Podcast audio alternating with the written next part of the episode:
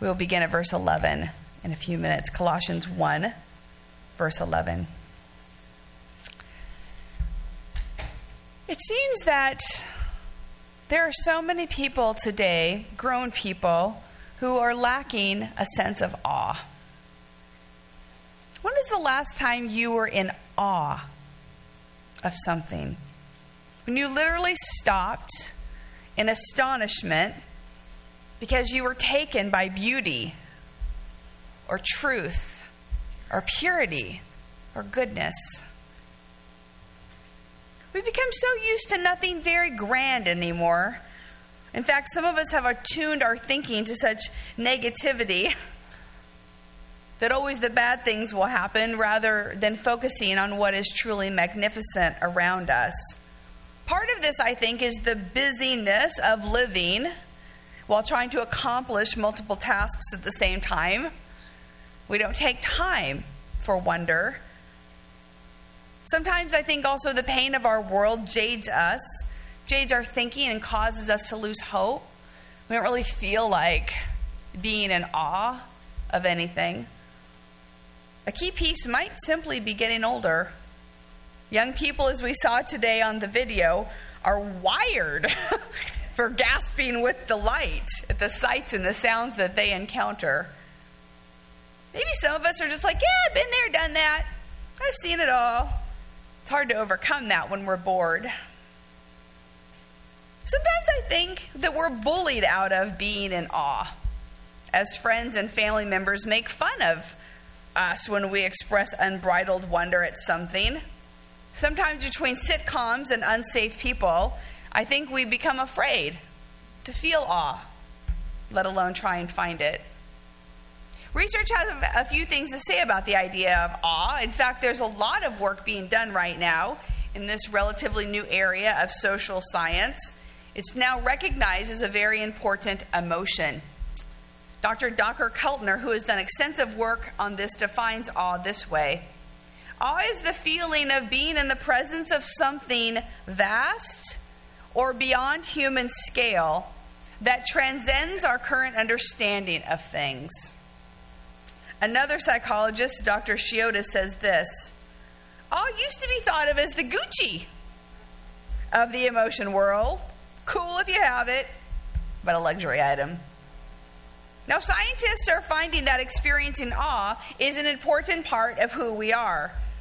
We're wired for it. So, finding moments to be steeped in reverence is good for our health, they say, for our relationships, for our outlooks. It makes us nicer and more outward focused. Now, as Christians, we know that this is true. We worship a transcendent God. We've been focusing on that all morning long. We sang, Awake, my soul, and celebrate. We have opportunities every day to stop and be amazed at who He is. But do we? Do we take daily moments just to gaze on His holiness and behold His magnificence? This is the last Sunday of what the church calls ordinary time. Next week, the church calendar will restart as we celebrate Advent, the coming of the Lord to earth. Today, we are marking Christ the King Sunday, which was begun in 1925 to celebrate the authority of Jesus the Christ as King and Lord of all. It was begun because church leaders saw that as people were not exalting Christ as much, there was less awe and wonder and that translated to a rise in secular thought and a dependence on human authority. They wanted to help the church to have a more complete and growing understanding of Christ in his fullness. So today I want us to spend time being in awe of Jesus from the words of Paul. Because the majesty of Christ should be something that astounds us. We're going to savor these verses, thinking about them thoroughly with help from the Holy Spirit. As he prays for the church to be strengthened by God's power as people belonging to God, Paul bursts forth with poetic words about the glory of Christ. These words are big. We think of Jesus as our Savior and focus so much on his earthly teaching and his work on the cross. Very important. But Christ is risen. He sits at the right hand of the Father. He reigns in glory. He is not in human form as a carpenter's son any longer. He blazes in light and rules everything you and I see. There is no comparison to Christ anywhere. So, my prayers that these words today would revive our souls, would give us perspective, convict us, replenish us, because Christ is supreme over all. Colossae was at one time an important city, along with its neighbors Laodicea and Hierapolis. It is now modern day Turkey. By the time of Paul, it had gone from a prosperous center to a pretty insignificant town. Today, there are barely any traces of it. This church was not founded by Paul, nor had he ever visited there.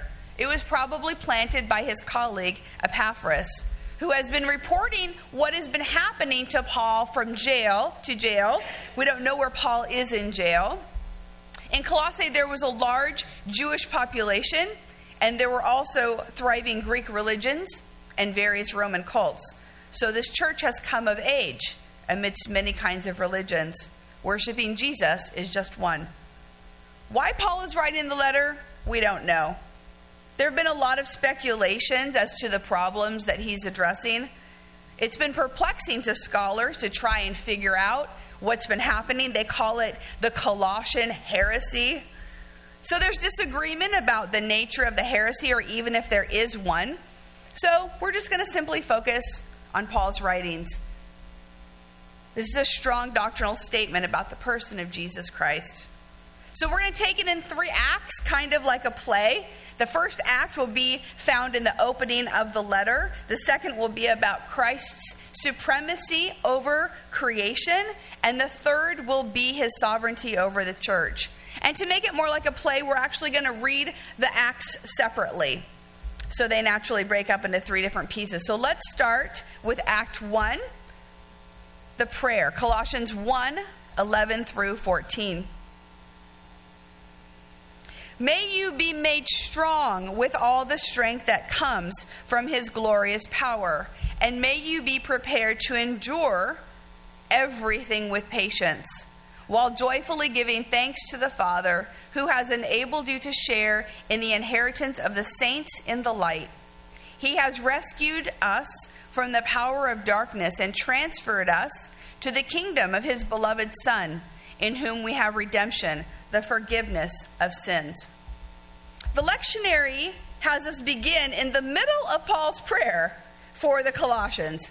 As we know, Paul often begins his letters with an introduction, which usually includes a prayer for those that he's writing to, based on his relationship with them. And he tells them how it is that he has been lifting them up to the Lord. Isn't it good to be known by someone? Who prays for you? Isn't it good to share life in such a way that you are in someone else's prayers and they tell you about it? They trust that it will encourage your heart when they tell you how they have been praying for you.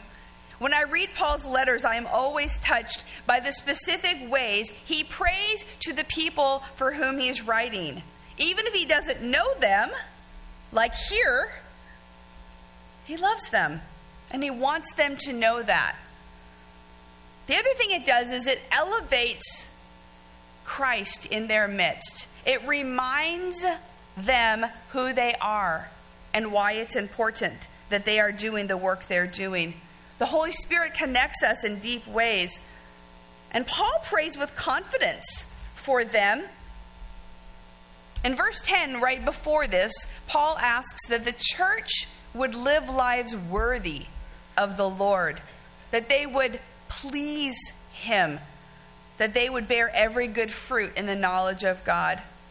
Paul's language here has a foreshadowing of the kingdom, of what it is that he's going to get to next. He prays that the church will be made strong with the strength that comes from his glorious power he prays that they will be able to share in the inheritance of the saints of light. He's reminding us that believers have been rescued from the power of darkness and transferred into the kingdom of light.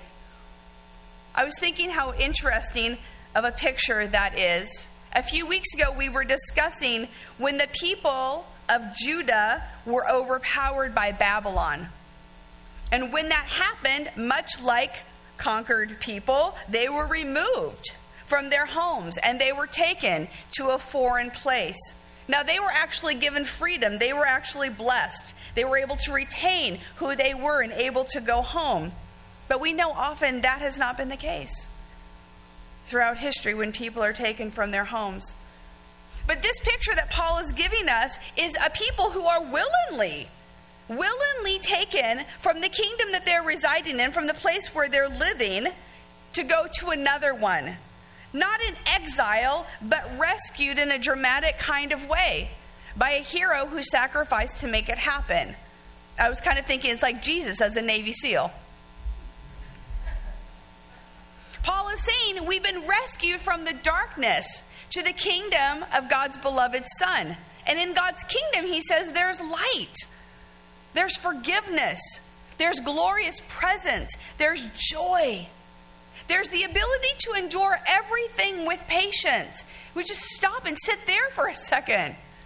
In God's kingdom, He gives us what we need to endure with patience. Most importantly, now there's an inheritance that belongs to those who trust Christ. We can't take anything with us from this earth, but we have an inheritance that will never spoil or fade. Just as God rescued the children of Israel from the bondage of Egypt, so all who ask to be part of the kingdom of God will be saved. In his love, he redeems us. The second act is Colossians 1 15 through 17. He, Jesus, is the image of the invisible God, the firstborn of all creation. For in him all things in heaven and on earth were created, things visible and invisible, whether thrones or dominions or rulers or powers. All things have been created through him and for him. He himself is before all things, and in him all things hold together. Paul now goes into some of the most beautiful words about Jesus. Some think that it's an early creedal hymn. Others believe that Paul wrote this poetry and rooted it in the wisdom literature and the imagery of the Old Testament. Either way, they are awe inspiring. This is about the supremacy of Christ in creation, so let's work through it a little bit. Christ is the image of the invisible God. This means that he is the very substance and essence of God. Jesus said to Philip, Whoever has seen me has seen the Father. Part of his mission was to reveal to humanity what God is truly like. John Calvin said in Christ, God shows us his righteousness, goodness, wisdom, power, in short, his entire self. There's no separation between Father and Son, they are one. Jesus also shows us the love of God just by being here and what he was accomplishing on our behalf. He is the firstborn of all creation. He is not created, but he is before all things, and he is in charge of everything that has been made. Jesus said, Before Abraham was, I am. In many families, the firstborn has the privilege and the priority. Jesus has the highest honor of any created thing and comes before anything which has been made. In him, all things were created everything in heaven, everything on earth, things we see, things that are hidden from us, thrones, dominions, rulers, powers Everything has been made by Jesus and for him, the entire sphere of the worlds. He is the architect and the one who pays the mortgage. There are no other gods before him. There is nothing else that even comes close because this is his world. He made it, it belongs to him. He does not need anyone else's help. He is before all things, and in him all things hold together. Jesus did not start the world and take a nap. He is sustaining all of life right now. He is over all of the order. He is the center of all that we know, and in him contains the whole universe. Everyone and everything is dependent on him. Those who do not know him, those who would not consider surrendering, need his help. Just to live, just to breathe. Everything works together because Jesus is keeping it going. Now let's pause for a second. Let's take a breath. And let's say a prayer. Thank you, Jesus, for being above all. Thank you for the beautiful world. Thank you for gravity, for the delicate balance of our bodies, for the solar system, the seasons, daisies, twinkling stars, and the crashing waves. Remembering your role in all of this brings us not only awe, but worship. So we give you praise, honor, and proclaim you have dominion over all. Risen Christ, may you be exalted in our lives to your rightful place in creation. Amen. The last act is found in verses 18 through 20. He is the head of the body, the church. He is the beginning, the firstborn from the dead, so that he might come to have first place in everything. For in him all the fullness of God was pleased to dwell, and through him God was pleased to reconcile to himself all things, whether on earth or in heaven, by making peace through the blood of the cross. Paul moves from talking about Christ as Lord of creation to Christ taking a lead in bringing back people to the Father. This is language we're a bit more comfortable with, maybe, but still, we, let's break it down because we don't want the familiar to make us disregard it. Christ is the head of the body, the church. He is the source of life for all who believe, who are then adopted into his family. He is the one who oversees this work guides people to how they fit. He has plans for us, for you, that go beyond our comfort and our understanding. We exist to help him fulfill his mission of saving souls and redeeming the world. Without his presence, the church does not function. Without his headship, it dies. He is the beginning and firstborn among the dead. He goes before us in death he rises and we live in that same power that helped him rise. He accomplished in his body what no one else even contemplated or would. In John, Jesus said, I am the resurrection and the life. Those who believe in me, though they die, yet will they live. And whoever lives and believes in me will never die. Because he rose, we too will rise after death. Death is not the final reality, life is. All the fullness of God dwells in him. In the Old Testament, we see God's presence dwelling in various places, sometimes in certain people, depending on the circumstances and what was happening. Jesus has the completeness of God in him. Everything God is and does, we see in Christ. Because of Jesus, God is with us. We've talked about this, but see what else it says? It says, God was pleased. God was pleased to dwell in Jesus. One of the things that was true in Jesus' earthly life was how he consistently glorified the Father with intention and authenticity that pleases God. Jesus is the one that reconciles all things back to the Father. At the fall, there's a deep divide between God and creation.